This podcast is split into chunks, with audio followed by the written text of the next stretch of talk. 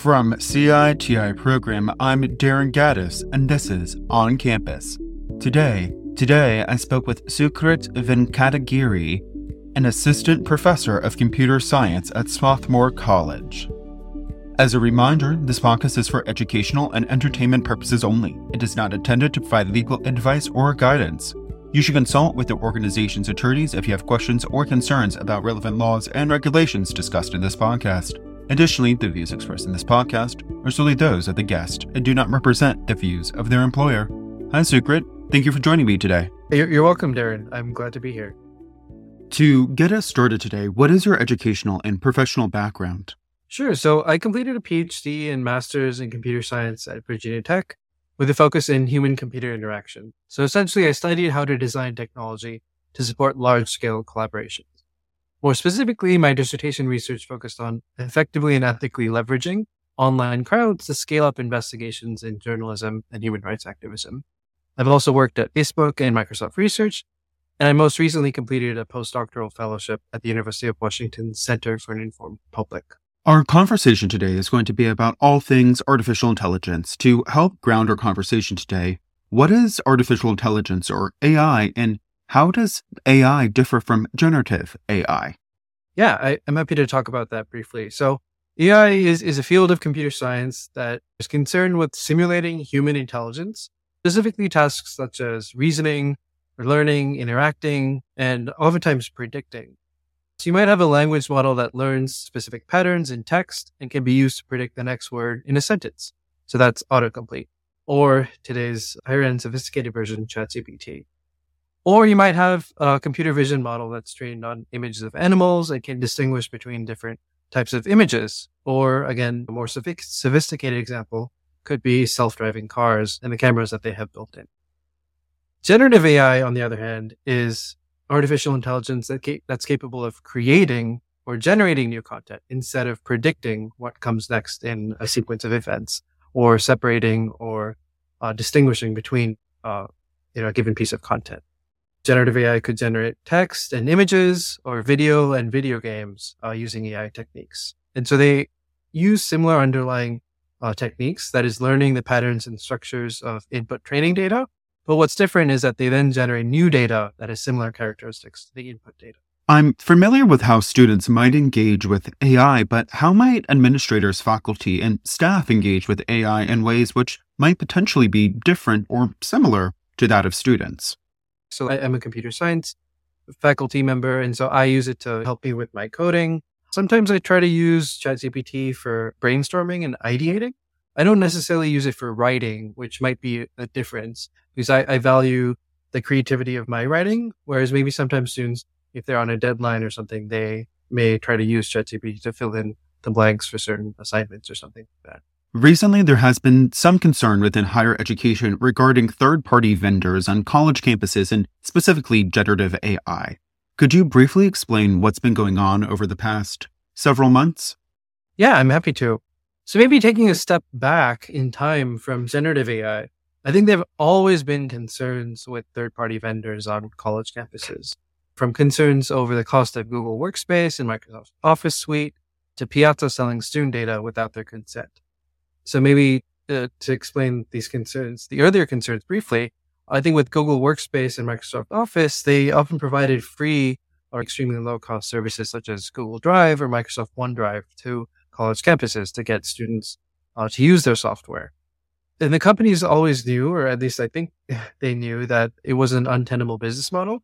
And so in the last couple of years, they've actually increased the prices on these software suites which has made universities actually decide to not use these software suites. More closely related to what we're talking about today would be Piazza, which was actually using student data that they turned in on their online forum, the Q&A forum, and selling it without students' consent and without even faculty members' consent. And so coming back to generative AI, I think there's similar concerns around privacy and consent. Universities are unable to control how these vendors store use and transform their data that's generated by using these third party services. So, for example, Zoom recently updated and then quickly walked back their privacy policy, where they had indicated that they um, could use any data such as conversations, transcripts, perhaps even video content as training data for generative AI models that the company could sell the data to third party companies or use it for themselves in these models. But they actually walk back on this. With this information in mind, are there any benefits to higher education institutions utilizing generative AI from third party vendors? Yeah, I, I, think there's several benefits to being able to use AI. I think primarily the first one is generative AI tools and AI tools more broadly are here to stay. Uh, they can increase people's productivity. They can increase people's creativity. And so the faster students can learn to use them ethically and effectively, I think the better it will be for them, for their personal and professional development. One example that I use is GitHub Copilot. So it uses generative AI techniques to help you write code faster. And oftentimes, if you're a software engineering ma- or a computer science major and you want to become a software engineer, if you can write code faster, that's actually better for you in the workplace. ChatGPT could be used in a similar manner for writers. So instead of necessarily, a lot of people think ChatGPT may be used to replace writers, but it can also be used to augment writing for writers themselves. On the flip side of that, are there any potential concerns for colleges and universities as it relates to utilizing generative AI? I think the primary concern that I've seen that faculty have and that I've had myself is that we often lose control over how our data and our students' data is stored and used. This could be potentially a violation of FERPA because the data that exists between a faculty and a student, or even a student's own data, is often considered private to them. And it also may violate students' own individual, other everyone's own individual right to privacy. So we often think that we might be using the software to communicate with someone and that nothing is being stored. But what if in reality, every second is being recorded and sold to another company? That'd be a huge privacy violation to say the least. So returning back to the Zoom example or any third party video conferencing software, hypothetically, they could sell this data to third party vendors or use it to develop new features within their product, like creating a digital twin of yourself to attend meetings for and and coming back to Zoom specifically, I think after a bit of public outcry, they actually clarified in their policy that they would only use and retain meta metadata, not data, for their AI models. So think meeting times and durations, and not actually content like audio and video. And with this Zoom example in mind, and other third-party vendors, as AI continues to be an evolving and ever more important space within higher education. So I think a- another concern with generative AI technology is that we might see it as like a replacement for human labor or like a crutch that we might lean too heavily on. And so I think it's important to remember that as students, but also as people in the workplace, the goal may not necessarily be to replace our own labor, but rather to help us do what we want to do better and maybe a little bit faster. And especially as it comes to college campuses and educators, it's really important to understand how these tools affect students' learning because if the goal of a writing assignment or a program is, programming assignment is teaching someone how to write or how to program, if someone ends up using a generative AI tool, they may never learn that valuable skill in the first place.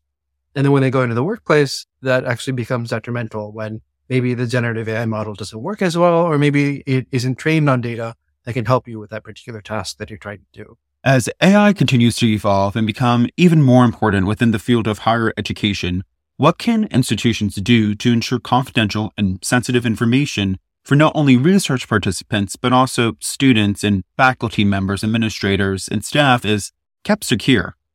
I think, at least I feel like there's only two ways to ensure that happens, maybe three.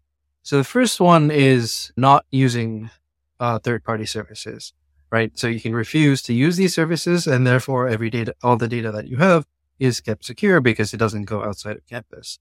A more moderate example might be, or more modern solution might be to require these third party vendors to store this data in a way that is, that is kept on site within that university or in a way that university has control over that data. Maybe a, a more loose model is if you don't necessarily want to or are able to have the infrastructure to store data, you could consider uh, legal protections that are in place, having contractual obligations, um, making sure that FERPA is actually implemented or uh, these contracts are in compliance with FERPA.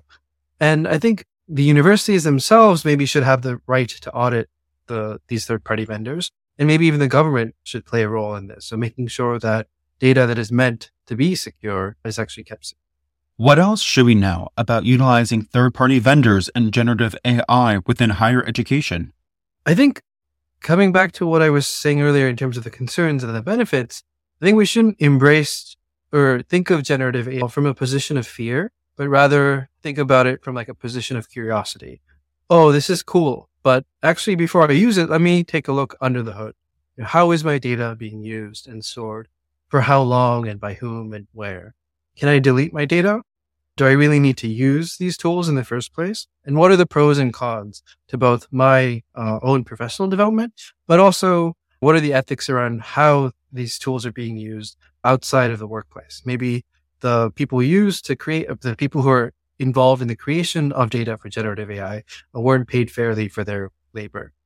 And so I think it's really important to ask these questions uh, before you start to use the tool and then before it becomes too late and you realize your data is actually being stored halfway around the world and being sold to a third party company. Thank you for joining me today. Thank you, Darren. Thank you for listening to today's episode, and be sure to follow, like, and subscribe to On Campus with CITI program to stay in the know. If you enjoyed this podcast, you might also be interested in other podcasts from CITI program, including On Research and On Tech Ethics. Please visit CITI program's website to learn more about all of our offerings at citiprogram.org. I also invite you to review our content offerings regularly as we are continually adding new courses, subscriptions, and webinars that may be of interest to you, like CITI programs, AI and Higher Education webinar, all of our content is available to you anytime through organizational and individual subscriptions.